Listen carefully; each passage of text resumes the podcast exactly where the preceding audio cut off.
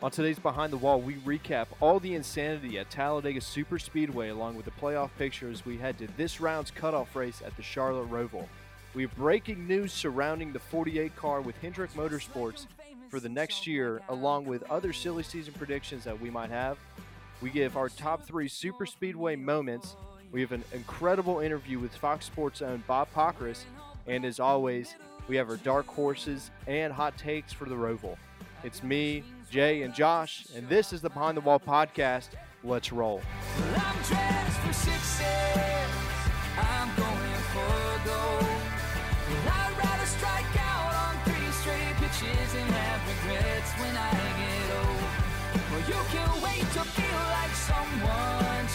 Hey, this is Steve Everett, and you're listening to my song Fake It, available everywhere.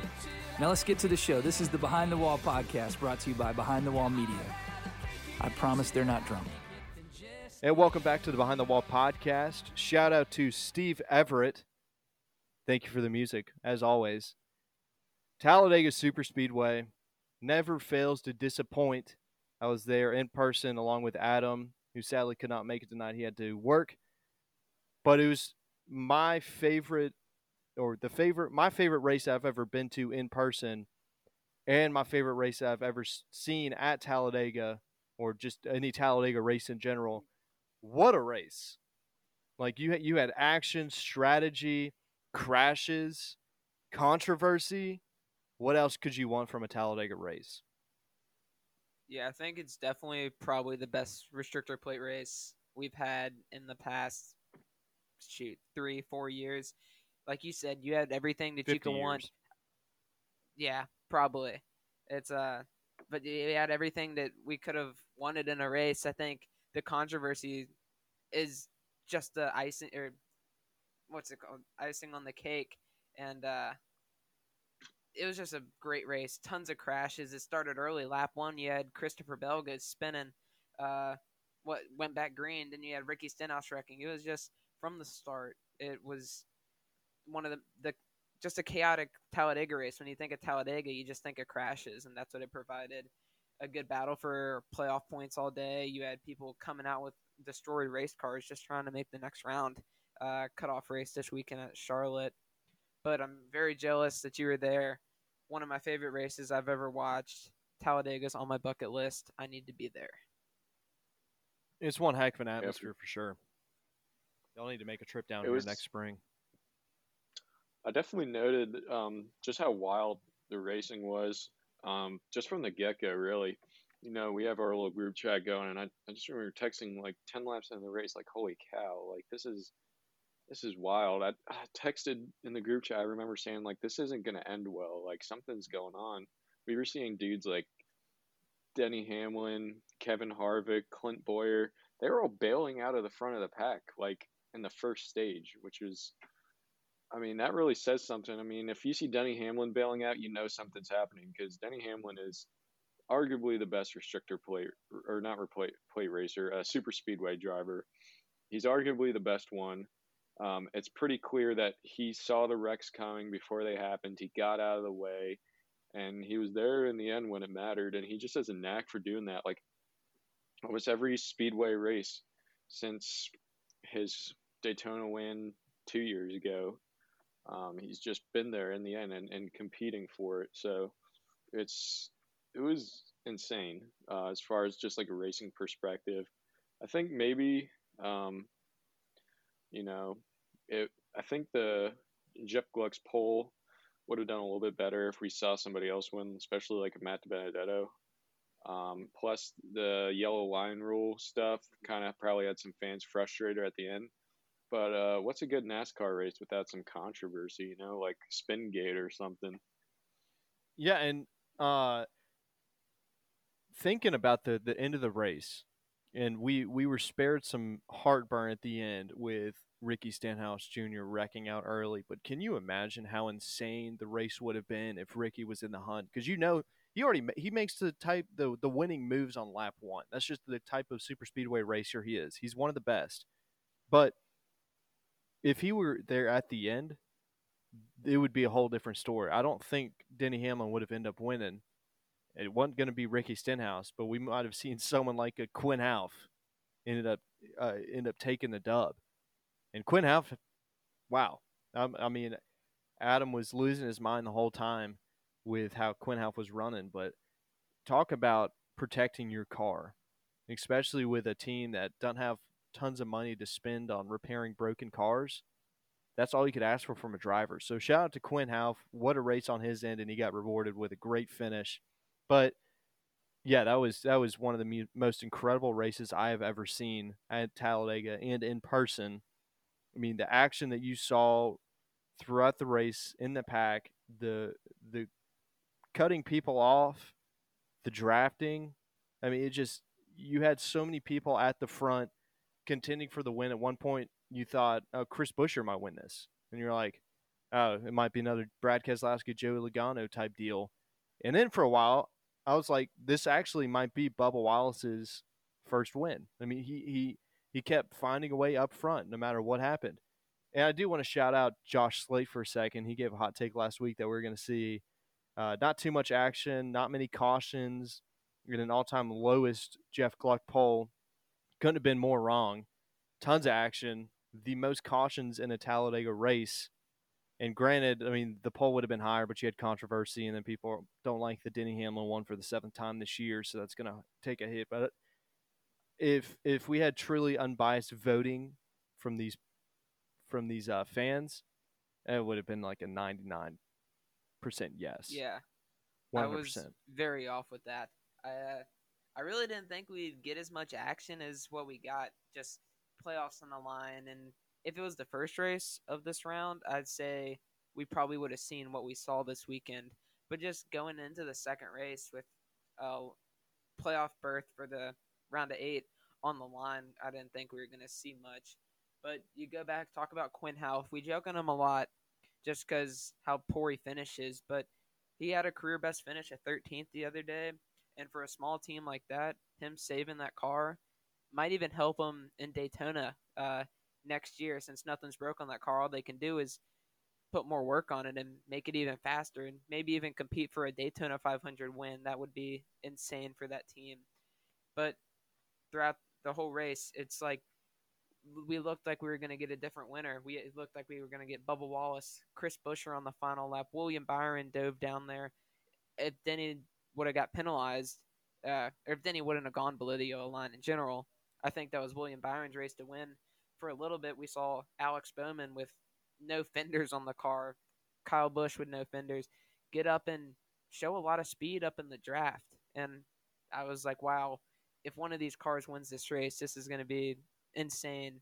Uh, I love seeing the crash cars with a bunch of damage go up there, like Erik Jones earlier this year at Daytona in the Clash. The whole front of that car was uh, tape and bear bond, so that would have been really cool. But never knowing who the winner was going to be until the final lap, I want to get y'all's opinion on the double yellow line rule. In the rule book, it says that the pe- person who goes below the double yellow line will get penalized, and if you force somebody below the line, you may get penalized Denny advanced his position below the yellow line and did not get penalized. I think it's a wrong move by NASCAR declaring him the winner. I think he should be DQ'd, and I think Matt DiBenedetto finished second, so it would have been his win. But I want to get y'all's take on the double yellow line rule. I think it's just. You know, it's it's in there for a reason, and we talked about during the Jeff Gluck interview. I mean, not Jeff Gluck, uh, Bob Pockrass, that if you don't have this double yellow line, you're gonna have Ricky Stenhouse for one, because you know he's going to take advantage of that because that's a great passing zone, especially on the backstretch in uh in the trioval. But you're going to have people diving down, coming back up, and then causing a lot of mayhem. And not only does it is it really expensive, that's a really expensive rule if you think about it, but it also puts people's lives in jeopardy, and you run the risk of injury. Going off of what happened with Denny Hamlin, looking at the call that was made, that was a, uh, reactionary move for him to dive down. And this isn't uh this isn't like a roval where you go below the other line or you go or you you bypass a chicane and you're only going 70 miles an hour and you can just hit the brakes and keep going. You're going 200 miles an hour. So there's there's not he's not going to let off with the race on the line. And looking, I think NASCAR made the correct call looking at replays, the uh, I don't remember who it was. I think it might have been Buescher. He uh, he came down. He made like a little twitch move, and that was just a reaction thing. I mean, we all do it on even on NASCAR Heat Five. Someone comes down just a little bit, and you're you're it's you over exaggerate the move because you don't want someone to run into you. So I think that's what ended up happening with Denny Hamlin. I agree with forcing people below the yellow line, but I think I think it, overall it's a great rule. It needs to stay, but you do have to be more consistent with the calls. But the call with Denny Hamlin was correct in the grand scheme of things. So I don't I, I do not think that uh, Matt DiBenedetto won that race. He didn't. Denny Hamlin won fair and square, but it was it was uh, it was a reaction. And uh, Chocolate Myers was talking about it today or yesterday on Sirius XM that once you get forced below the yellow line, there's no rule on how long you or how quick you need to return to the track.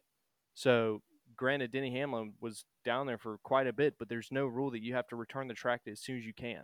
So, that all being said, uh, that all being said, I'm just going to keep repeating myself. Great call by NASCAR. That was the correct call. I'm all for the yellow line rule. Um, yeah. So I think the yellow line is important for reasons Henry stated. Um, you know, you just don't want people to go down there to try and make moves and pass, especially on turns, and then come back up the track and, and cause incidents. It's dangerous and expensive, like you said. So there is a purpose for the double yellow line, and I think NASCAR's made it very clear to drivers in drivers meetings and you know previous races. And for some reason, it seems like some drivers just have a problem with that, and you know that's on them. So um, I think this past race, we just saw NASCAR get more assertive with enforcing uh, people who force people below the yellow line, so like Joey Logano. Um, I feel like in the past, maybe NASCAR hadn't been as hard on that, and they decided they wanted to change that and make sure drivers respected that. Um, but you know, as far as the race ended, you know, like Henry said, it'll be nicer uh, if NASCAR made more consistent and clear calls. But what I will say is this: I think on the last lap, I am in favor of having all bets are off. Um, no yellow line rule on the last lap. Uh, you know, go you know, go for the win by any means necessary. Um, because I think that in those instances, that's where you see the most offenses. And honestly, um, I think it'd just be interesting to see how it works out. Maybe try it out um, for a few races and see if there's any um, negative side effects. If if drivers get too crazy or too aggressive and incidents happen, then maybe um, maybe we'll, they can backtrack on it. But I think it'd be interesting to try out um, and see how it would go. So you're taking the Brian France have at it boys approach to this? Oh yeah. Okay. I, I mean, I honestly, I mean, if you think about it, you know, I think of like Justin Haley at Daytona, or you know Regan Smith um, at Talladega, stuff like that. It's like, you know, I f- that's where I feel like you can like having the yellow line rule not enforced would make things really interesting um, on the last lap. But you know, that's just me. Yeah, I think if that were to happen, I think we'd first of all experience a lot more wrecks, and I think it'd put the drivers in a very vulnerable spot for possible injuries. As safe as these cars are, I think when drivers are pushing that hard on a final lap, especially you can go four wide at Talladega when you're b- above the yellow line, and then you go below the yellow line, add another car or two. You can get the possibility of six wide racing at Talladega, and that's not safe. I don't think NASCAR would ever probably do that, but I do think, like Bob said in the interview, have something with the last two laps having the double yellow line rule, and during the whole race not have it, because I think drivers are more eager to push for the win right there at the end than trying to get up front. I don't think we'd see near the amount of aggression in the middle of the race than we would the end. So, with that being said, I think NASCAR needs to just be really strict and consistent. They were consistent on most of the calls all weekend. You saw the Xfinity and truck race, the caution at the end which I don't understand why they threw the caution when there's nothing blocking the racetrack ahead. Uh, that's just my opinion on that. And then, yeah, consistency throughout the Cup race. You saw it with Joey Logano's call forcing below the double yellow, which I think really needed to be called. Because uh, if you can't pass down there and somebody's forcing you, it's just you're forcing them down there for them to hit the brakes. And I don't think that's right. So action needs to be taken on like what's going on there. There needs to be something that restricts the advantage you get when you go below the yellow. And uh, yeah, they need to make these calls. Denny Hamlin shouldn't have been the winner of that race. I disagree, but both your both your points though, all we have to do is just look back at February with with Ryan Newman. If you have the the type of racing when you have people diving below the yellow line, you're just asking for another Ryan Newman type crash. And thank God he's still alive and still racing. But uh, uh, that that kind of stuff, it has to be mitigated, and the, the best way to mitigate that is to have the double yellow line rule. And Mm-hmm. Denny Hamlin was the winner, fair and square. Granted, it, it was it, it could have gone either way, but NASCAR did make the right call because, like I said, reactionary uh, move. But then also with the Xfinity race, with the caution coming out, that also goes back to Ryan Newman because with those crashes on the last lap, it was it was a decent crash, and you need to get the the emergency personnel out there as soon as possible just in case something goes wrong. And if you hold them off the track until they make another half lap or basically three quarters of a lap to get back to the start finish line, you run the risk, risk of not getting out in time if something were to happen. So I think that's that's why NASCAR is throwing these cautions with the multi-car pileups on the last lap of the super speedway races, just for the uh, the taking precautions after what happened with Ryan Newman. But yeah, I, I just I, I'm a I'm a fan of the double yellow line. I think it needs to stay. Keep being uh, keep being consistent with it and enforce these rules. But moving on from Talladega today, we had some big news from the Hendrick camp. Uh, I had mentioned before that this was a possibility on a previous podcast, but Alex Bowman, driver of the 88, will no longer be in the 88 next year. He's moving over to the 48 with Ally as the car sponsor. So I want to hear y'all's thoughts about this. I know you've got some uh, interesting takes, Josh, be it that you're a Alex Bowman fan, but I want to hear y'all's thoughts with this. Um, it sucks. Uh, I've when I followed Dale over, it's the 88. It's been Dale's number. Then I've liked Alex Bowman his whole career, just kind of like what he did with BK and then with Tommy Baldwin and just working his way up. Like Jimmie said, blue collar, working your way up, similar to how Jimmie did. So him in that 88 was pretty cool. And it's like the number special to a driver. I don't think he ever had that because he didn't drive it for long. But like as a fan, it kind of, it just sucks seeing the 88 go. Don't know if it's still going to be run probably not.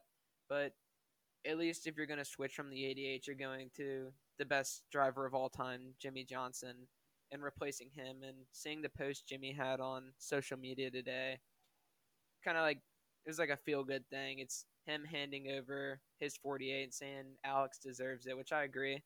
I think he's done really good in the 88. Two wins, playoffs all three years, and battling for a round of eight this year. But uh, now that we see him go to the 48, we see him full time. Chevy Goods was a it was a just throwing on the car because there wasn't a sponsor for the 88. So cool to see Ally on the 48 full time. Interested to see who goes to the what will be, I think, the five or the 25. Uh, going to be really interesting news coming within the next two weeks. I think Hendrick said. So looking forward to that. Bummed that the 88's gone, but uh, cool rebrand, so to say, for Alex Bowman. Jay, let's hear your thoughts. But before, I just want to say that Jimmie Johnson is not the greatest racer of all time. Yeah. Who is? Dale Earnhardt or Richard Petty, either or. I would say Richard Petty, and you can make whatever argument you want, but I think Richard Petty is the greatest NASCAR driver of all time. But this is a that's a conversation for a different podcast. We're talking about Hendrick and the possible 525 and the 48. So Jay, what you got for us? Well, I'm kind of like Josh. I'm a little sentimental. I think the 88 is a very historical number. Um, and it's got a lot of history going back to Dale Jarrett, Dale Earnhardt Jr. and even Alex Bowman has got two wins in that number. So um, it kind of sucks, but you know, honestly, I think if they really wanted to retire the 88 number, they should have done it after Dale, Dale Jr. retired. But um, you know, I'm happy for Alex. I think he's going to fit in well in the 48 uh, team, and it's nice to see him have full sponsorship with Ally. So in that perspective, um, it's really good. I think it's probably a smart move for Hendrick. Um, I think we had discussed in a podcast a few weeks ago where I mentioned that, and even uh, one of our listeners, Caitlin, um, you know, she asked us a question about that, and it actually ended up being true. Um, so um, I think it'll be more interesting to see what the fourth car is going to be. Um, people are speculating the five or the 25. Um, I think right now, my gut feeling is it's going to be Larson. Um, everybody seems to be linking Larson to Hendrick. It seems like uh, savvy move. He actually hasn't been reinstated by NASCAR yet, but he recently um, released an essay on his website uh, reflecting and stuff like that. Um, Bubba Wallace has, you know, even commented on it and talked to him. So I feel like uh, reinstatement is. Uh, it's really just a matter of time before that happens, and then at that point, Hendrick can probably announce if he was the choice. But you know, it just makes sense staying with Chevrolet. Um, we'll have to see how that can happen from a sponsorship side. But I think it's probably the most logical option because all the other candidates like Jones, we haven't really heard any news about them. So, you know, at this point, um, it seems like Larson is probably the number one pick right now. I do I do like Larson for the ride. I think he'd do very well on the ride, but I do right now I do not think it's going to be Larson, and here's why he is, like you said, not reinstated with NASCAR. I think it's going to happen very soon, especially with the essay he wrote. I've read the whole thing; is very touching.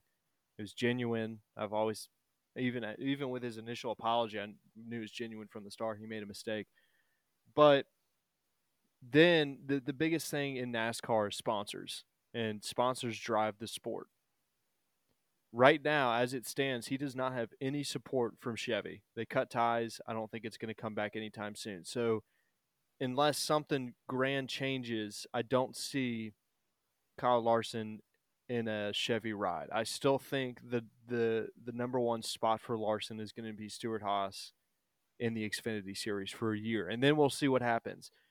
But I don't know. It's it's a it's a precarious thing because you've got a couple different drivers who are options for the ride. You've got Erik Jones, uh, probably number one right now, but I just I don't I, I don't know, and I think that ultimately you're gonna this ride is gonna be uh, it's gonna be Noah Gragson's, and I think that I, I I don't know why, but I still think that this next year they're going to run either the five or 25 with part-time drivers, kind of like a Rick Ware deal, where they have different drivers coming in every week. Um, you'll have I, I, could see drivers like Jimmie Johnson coming in, Daniel Hemric, uh, Noah Gragson maybe another driver in the Hendrick camp or the Chevy camp that uh, would like some some seat time. You're going to have like Chevy Goods. You got Hendrick on the car. I just think it really comes down with Larson that he's got to get the support of Chevy once again, and he's got to bring a pretty decent sponsor back. So I, I don't know who would sponsor him. I don't know where they're at with Chevy, but first he's got to get reinstated. So we're all kind of waiting on that. But I just I just don't see Larson going to Hendrick this year. It could happen in the future, but I just I, I don't see it happening. I would like to see it. I, I, think Larson's a very talented driver. You see what he's doing on the dirt uh, on dirt right now, and ever since he was dropped from Ganassi, he's a driver. He can wheel a car, but like most things in life, we're just gonna have to sit and wait. But I I, I just don't think it's gonna be a Hendrick car next year. We're gonna go part time if it's not Erik Jones. Yeah, you just got to think with the dirt race being announced that his stock goes way up and teams are looking at that. Sponsors it's are one looking race. at that. It is, but it's a race that he could put the car in victory lane, and that means a whole lot to sponsors and teams. It's not a sprint car though. It's it's a it's a totally basically a, uh it's going to be a totally differently. It's going to be a different built. It's uh, built differently. Goodness gracious, it's it's one race. I don't see sponsors flocking for one race. Granted, if it was like uh, where we had six dirt races and one road course, you'd have more sponsorship for that. But I, I don't think dirt race or one dirt race at Bristol is going to have that much effect on a sponsor jumping on board with him, or even Chevy. You know?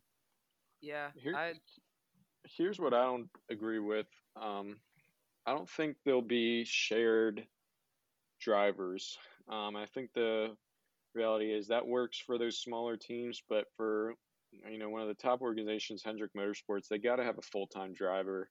Um, you know, sponsors are only going to want to affiliate with Hendrick if they have a full time driver in a car. Uh, you know, they want somebody they can put their brand image behind. So, no matter what, whether they downsize to three teams for a year or They can't find with a the new full-time driver.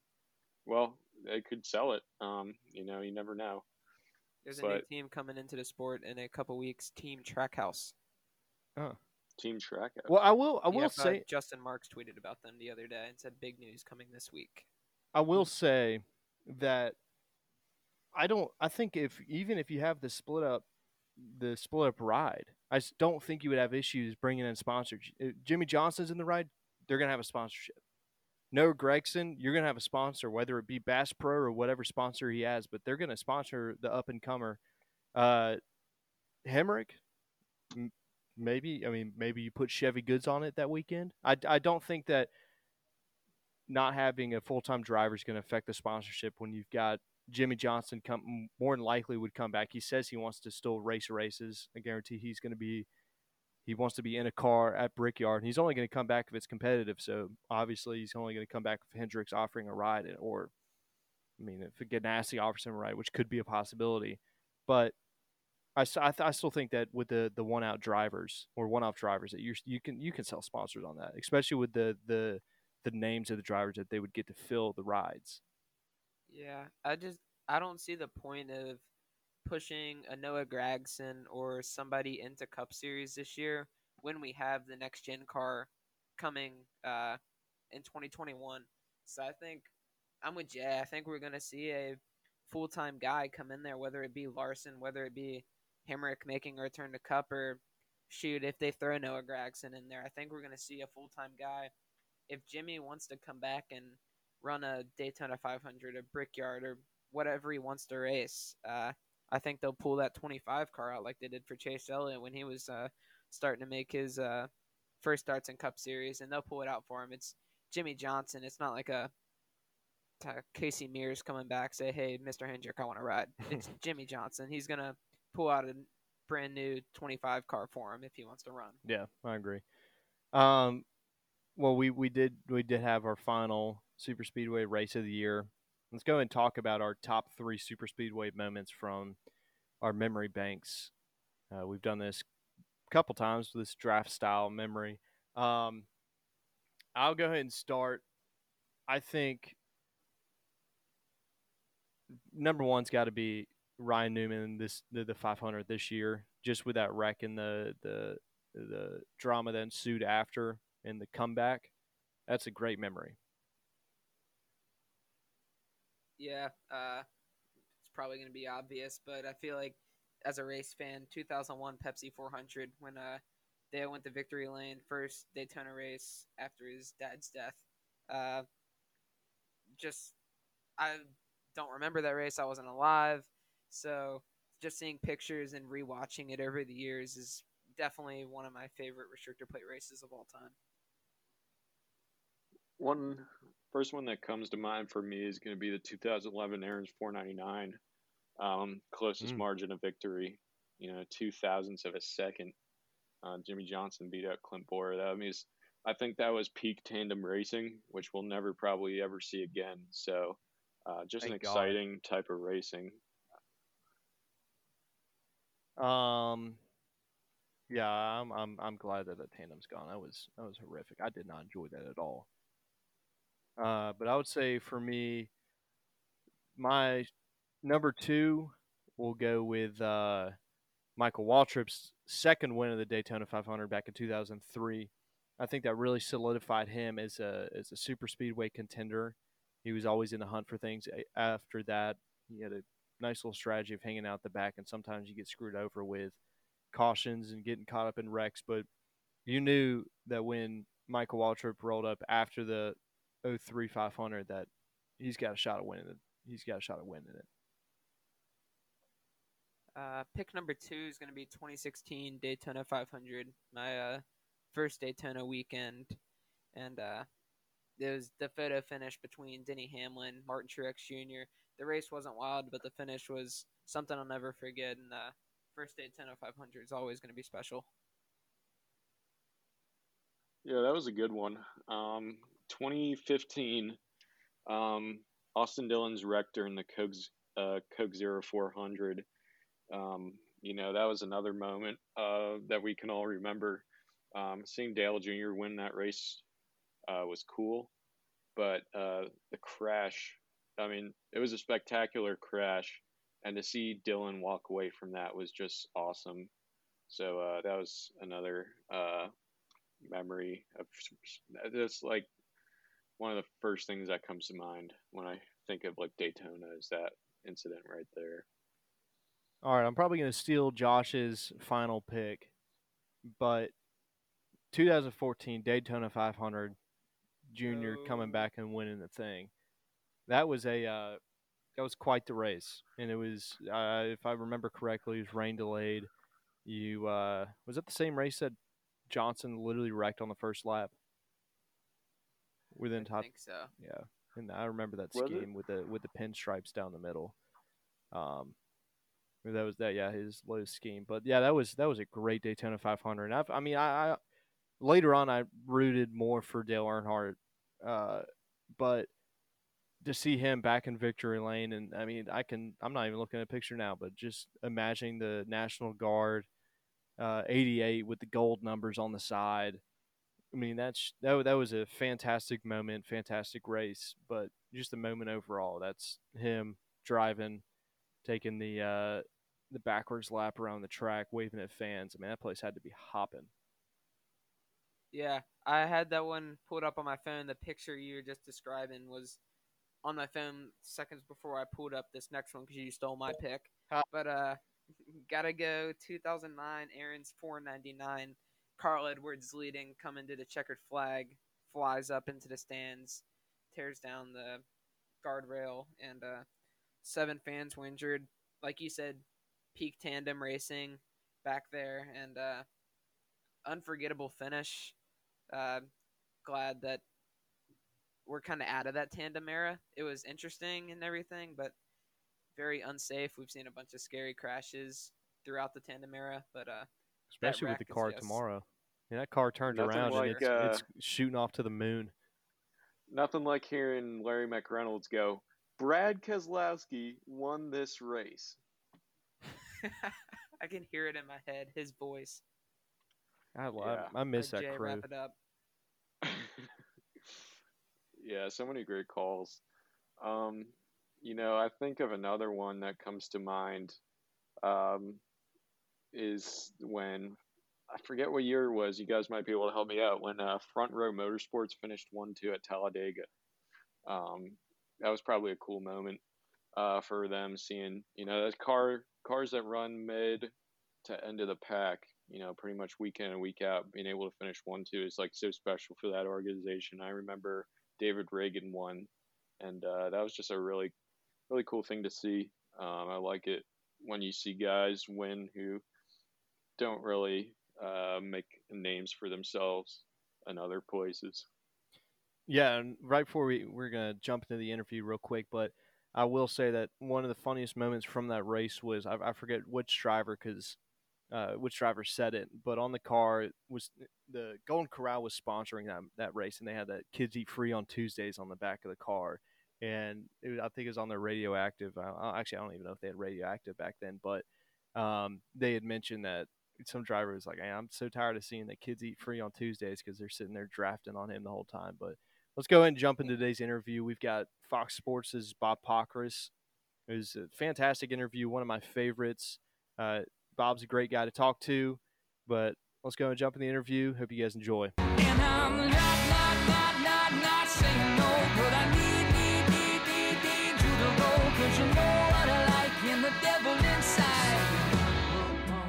One more time. All right, and this week we're going to be interviewing Bob Pockrass. Bob is a reporter for Fox Sports. But before we get to the interview, I want to give a quick shout out to our great sponsor. Today's interview is sponsored by Peak Auto. Save $7 on Peak 10X antifreeze and coolant from September 22nd to November 30th. Get your rebate today at peakauto.com. Bob, great to have you. Uh, how's your How's your week been so far? Uh, de-stressing from Talladega. Yeah, uh, it's been good. It's been good. I was joking with some people that uh, that if there was a headline for Talladega, for most people it'd be Talladega bites, right? You know, because it uh, it seemed to bite a lot of people, uh, especially a lot of the playoff drivers. For sure. Now, I just want to go ahead and get jump straight to the chase. I know that everyone that follows you knows that you've got your you've got the pulse on the silly season news and everything that's been going around. But uh, talking about you and hearing about uh, your employment history. I know back uh, a couple years ago, ESPN uh, ended up leaving ESPN. You had like a little Bob Pockrass style silly season there. Could you could you talk a little bit about getting in with Fox Sports and did you have any other type of options or how was it feeling having your own type of silly season? Uh, well, you know, it's never comfortable, right? But I think if you're in the journalism world, you're you're always in. You're, most of the time, you're in silly season, except uh, you know, in the few lucky spots like when you had at ESPN when you actually have a contract. So, um, you know, the contract uh, ended and they weren't uh, they weren't going to keep having a motorsports writer and and it's you know it was great to have you know a lot of talks with a lot of people about you know what potentially what I could do both in racing and some outside of racing and uh, you know it's just great that Fox uh, you know Fox I think saw value in what I do on social and and what um, you know and the info I could provide. So you know, Fox is all about you know, especially you got all the race broadcasts, you got the race hub, all these shows, and they you know, and I was able to add something I think to them just um, just having somebody who's talking to people all the time. You know, you, the the pit reporters are certainly busy on certain things that they're focused on. Uh, but you know, but maybe they're not talking to as many people all day, every day, like I am, because just because of the nature of the work that I'm doing. And so I just was able to come in and be, and be a resource for everybody, you know, and uh, as much as I uh, tweet and, and everything like that, I'm, you know, also, you know, texting people, uh, texting other Fox reporters and, you know, we're talking about what we're hearing and, and we're able to, you know, I'm just able to be a good resource uh, for them. So I've heard from many people. I'm an aspiring journalist.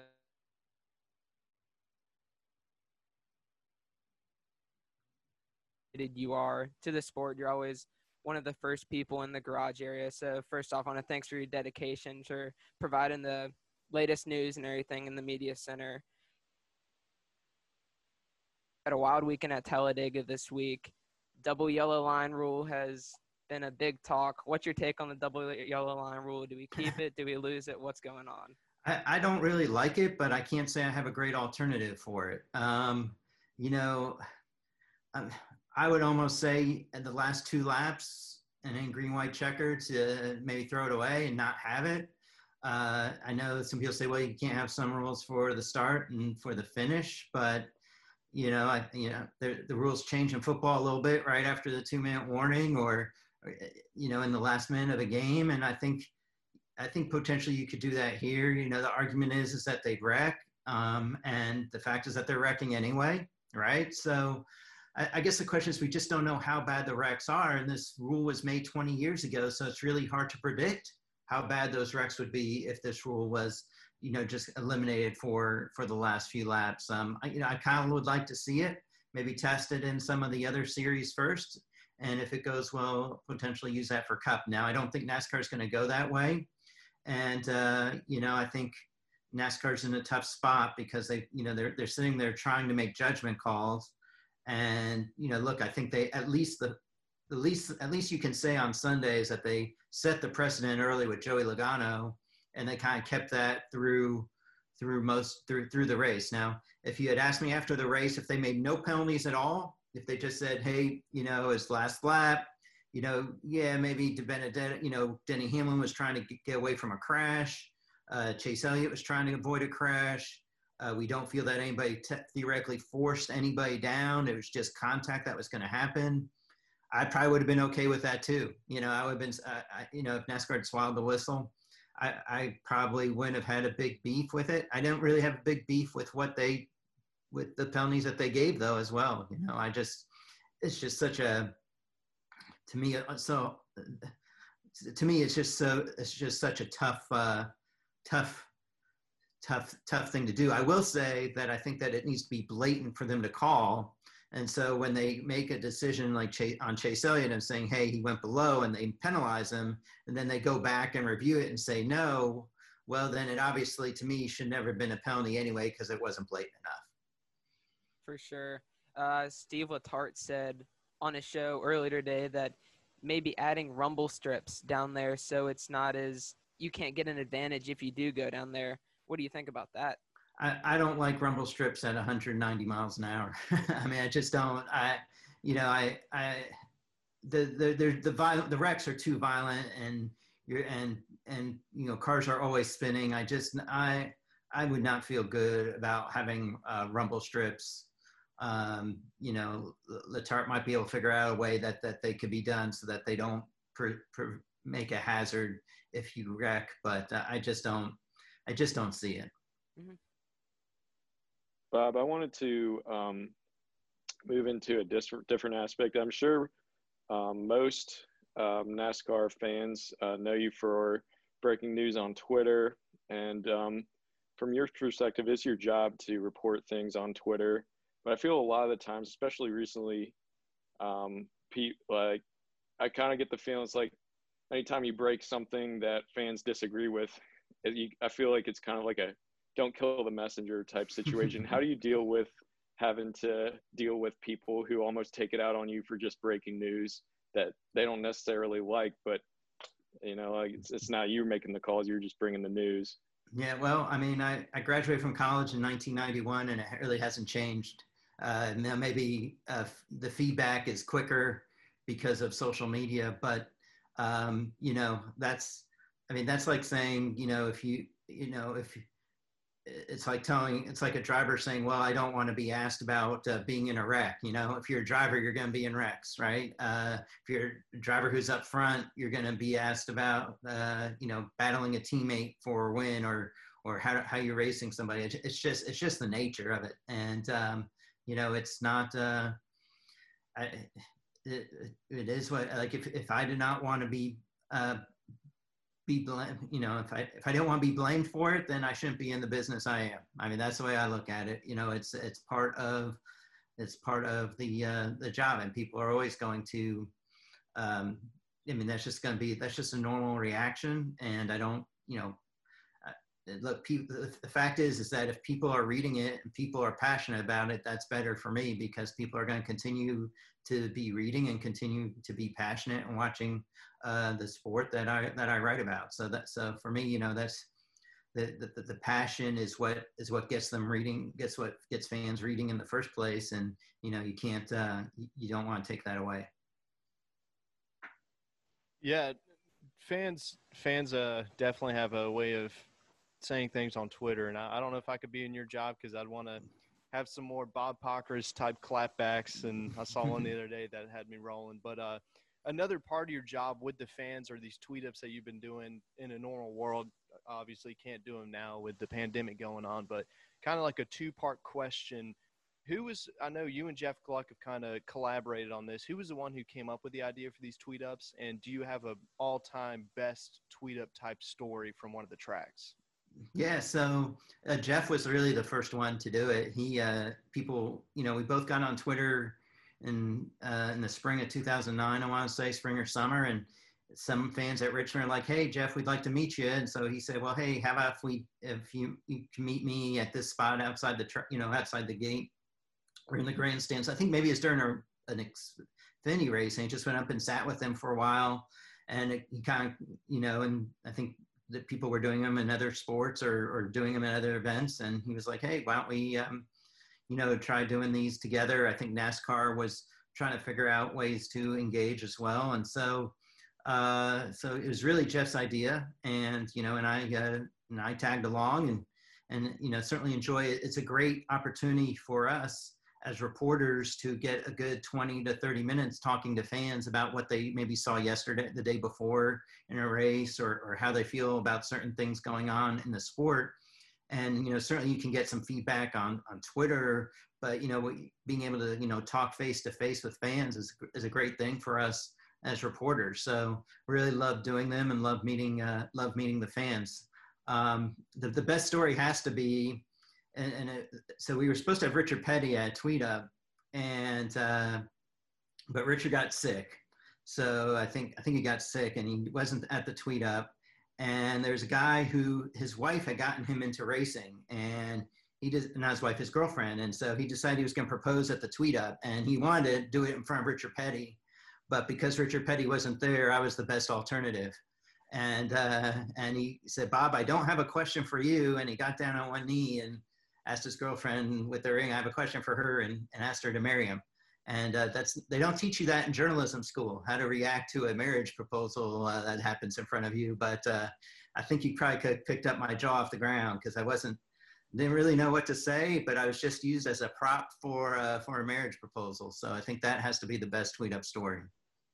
Did you awesome. tweet about it after the fact? Was it one? I think everybody tweeted, tweeted, and uh, you know, and they still come to races and uh, come to tweet ups, and it's, uh, you know, it, um, you know, look, I, I mean, it's it's the great thing about NASCAR or about sports in general. You know, people who ha- who are fans of certain teams or certain sports, you know, it, it's just it's an integral part of their lives, and so you know, it's great to be able to have you know a very very very tiny role in uh, in how they and how they enjoy the sport. That's awesome. I was not expecting a proposal thing, but it's pretty cool and definitely an unforgettable experience, I'm sure. So this year we've had a ton of change in the sport. Uh, I want to get your perspective on it, but where is the future of NASCAR? Oh, well, that's a great question. Uh, you know, if you could ask me what's the future of the auto industry in five years or 10 years, and I probably can't give you that, right? So how do I know where NASCAR is going to go? And, and, I think that's, that's the big question. And NASCAR, the challenge for NASCAR is that, uh, is that while other sports, you grow up and you're, you're, you're, you're somebody in your family is a fan of a certain team, right? You follow that team or you follow a certain college and, and you, you kind of get ingrained and then you maybe go to a certain college and you become a fan of them. And for NASCAR, that used to be, you know, people were Ford people or people were Chevy people or people were Dodge people and, and your driver stayed with the same team all the, you know, or you were a, um, a, um, let, let's say you were a Childress fan and your driver stayed with that that that that team the entire time or or only switched teams once and you really could build up a, a, fan base and your drivers went from your local if you went to your local short track the Busch series would go there and they'd race and you'd watch your favorite driver race against the stars of the Busch series right? And if that driver did well you know they would get a get a Busch series ride and you could follow them up. And nascar's big challenge is where do you find that kind of emotional connection now as far as you know people aren't as um, tied to a car manufacturer as they once were. And you know and now people drivers are coming you know they're driving nationally as teenagers and necessarily don't necessarily connect with their local communities as well as they once did. So i think that's the challenge for nascar. Hopefully you know obviously the schedule changes uh, you know should increase some interest but i think nascar still needs to go deeper and really work at um, at finding ways to, that make sure that the best talent has a way to get through the system and for you know to be able to really establish connections between drivers and, and the fans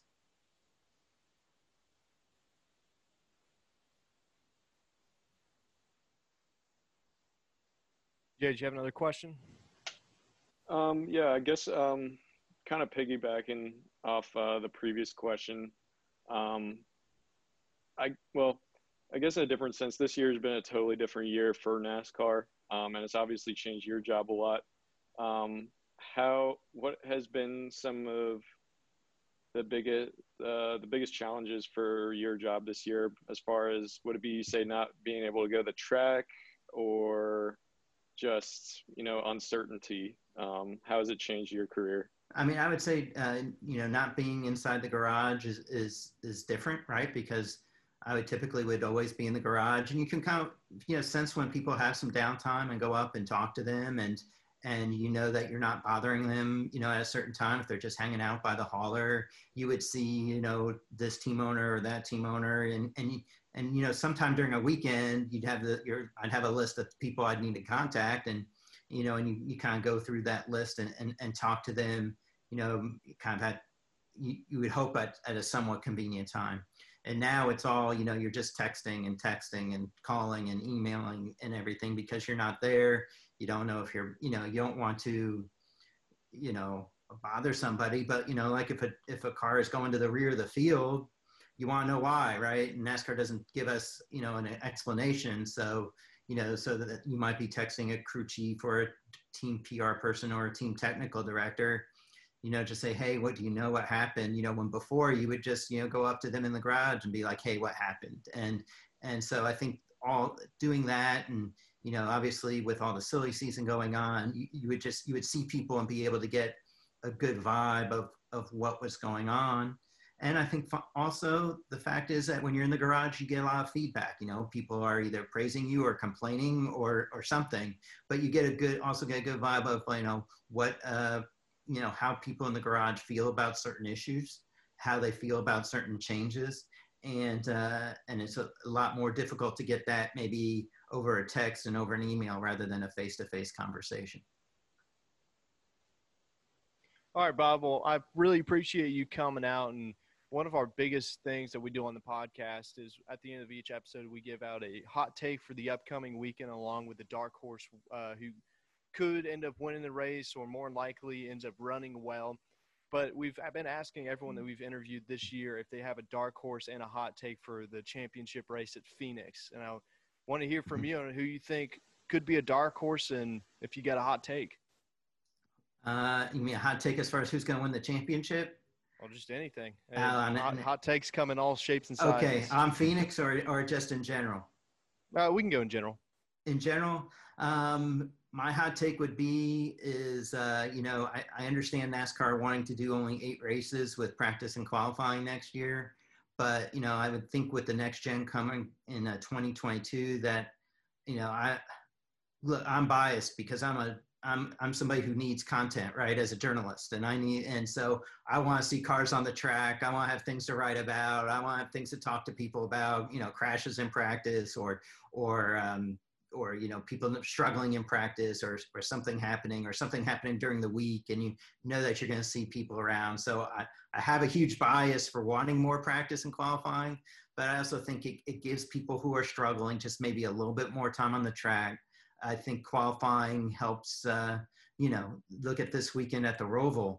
You know the, all the, you have drivers who are 20 points out and they're going to all the playoff drivers are going to start in the same place right? They're all going to start in the first uh, six rows. You know i want qualifying to be able to determine you know where you're going to start and your chances for stage points. So that would be my hot take that i think you know i understand the reasoning and and everything but you know i you know again i'm biased but i, I wish for more practice in qualifying uh, once the next gen car comes as far as a dark horse for phoenix um, you know, I think I don't know whether you could call Chase Elliott a dark horse, but he's not Kevin Harvick or Denny Hamlin.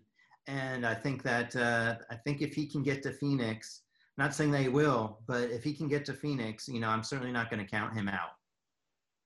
I'd have to agree with you on that one. I'm pretty high on Chase Elliott, and I feel the same way as you. If he can get to Phoenix, however he does it, he's he's got a pretty good shot at end up stealing the thing from the uh, Hamlin or Harvick. But really appreciate you coming out and joining us for this week.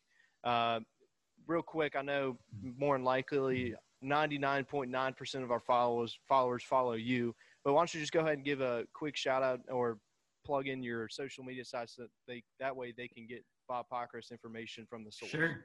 Yeah, so I'm on Twitter at, at Bob Pockrass, B O B P O C K R A S S. The same on Instagram. I also have a Facebook page that's Bob Pockrass Fan. So those three spots, and then you can also read my stuff on foxsports.com. All right. Well, Bob, thanks for joining us this week, and hopefully we'll be seeing you a lot more next year, and maybe we'll get you on a uh, on a Michael Waltrip grid walk as well. All right. I try to stay thanks, away Bob. from those. I don't want to be get tacos on me. All right, thanks, Bob. All right. And not, not, not, not, not saying no, but I need, need, need, need, need you to go. Cause you know what I like in the devil inside. Come west one more time. And that was our interview with Bob Pockrass. Make sure you go follow him on social media to get all the hot Bob Pockrass news straight from the source. Let's go ahead and jump into this week's Dark Horse and hot takes for the Charlotte Roval. Jay, let's hear from you first. So we're going to the Charlotte Roval. This is our third time at the track. I feel like we've gotten pretty familiar with it now. Um, we're all expecting uh, Chase Elliott probably to dominate the race and more than likely win. But as far as a dark horse perspective go, there's so many good um, road course racers that kind of fall under the radar, especially like Clint Bowyer. Uh, Truex is a great uh, road course racer. So there's a lot of you know uh, savvy picks to go with. I'm gonna actually go um, with somebody who isn't really quite thought of, and it's gonna be Ryan Preece. He's been having a really tough year. Um, so normally you would think you know why go with him, but you know he's a solid road course racer. JTG Daugherty, they can bring uh, solid cars and good equipment to the road courses. I feel like they can have a pretty good setup. You know, they used to have uh, the king of road course racers. Well, maybe not really, but they used to have AJ Allmendinger. So, um, you know, they he's his experience with that team has been able to set up really strong road course cars. So I'm curious to see how Ryan Preece is going to do this weekend. So he's going to be my dark horse. And a hot take for this weekend, um, they're expecting rain. They're calling for rain. I think it'd be really cool if we saw them race in the rain. And my hot take would be I think that in the rain, we're going to see probably one of the best races of the year. You know, it's hard to follow up a great Talladega race, but, you know, it's an elimination race. Um, there's still options for guys to point their way in. Um, even guys like Almirola and Bowyer, uh, you know, they're not out of it. Um, Kyle Busch, he's definitely not out of it. So it's going to be crazy. I think if it does rain, it's just going to add to the chaos. And honestly, I think it's going to be a thrilling race. Probably one of the best of the year. Yeah, I agree. Rain at the Roval would uh, definitely be nice, but I'm gonna start off with Dark Horse. It's someone we haven't used all year, and I'm gonna go Matt Kenseth. He's uh, it's a low downforce package, so it's how it was when he raced road courses uh, a couple years back, and I think he's gonna run really well. It's his first time at the Roval, so it should be uh, quite interesting. And hot take is I think especially with rain, but even without rain, we're going to see another Tums heartburn turn incident. First year we had Brad Keselowski.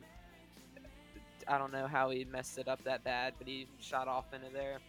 Last year we had Chase Elliott come, go in and come back and win. This year we're going to have another incident, and if it's in the rain, everybody's going into Tums heartburn turn head on. So I think it's going to be wild there. If it's rain, it's going to be even more wild, but we're in for a show. All right, my dark horse for this weekend, Clint Bowyer. He's got to he's got to pull off some magic, to say the least, to get into the playoffs. Granted, he can point his way into it, but he's going to need to have a fantastic race. He's got to be in the top five basically the whole day to get maximum stage points, and if he doesn't end up winning it. But yeah, I would I would say that Clint Bowyer is definitely my dark horse. Hot take. Remember, this is going to be a hot take. I've got a new race winner this year. Not in the playoffs, but he's shown speed at the Roval. It is good old seven time Jimmie Johnson. About won the thing at the inaugural race. Uh, however, had the mishap in the final final chicane. But I think that he's got a good shot. He's gonna be gunning hard because I think this is his. I mean, maybe maybe Texas, but I think this is his last best shot to win a race this year, especially with how insane the playoffs have been thus far. But I think if Johnson's up near the front, he's going to win this thing, and he's going to make a lot of people happy and get his final Cup Series win at the Charlotte Roval. But this is uh, another episode of the Behind the Wall podcast. Make sure you go follow us on social media. Go check out our website. Uh, I haven't mentioned this before, but the song we're playing at as we close every week, it's uh, called "American Man" by Ville. Granted, this is a unreleased song, so you're not going to be able to stream this specific song, but make sure you go check them out on Spotify. That's Ville, V I L L E. This is the Behind the Wall podcast. We'll see you next week.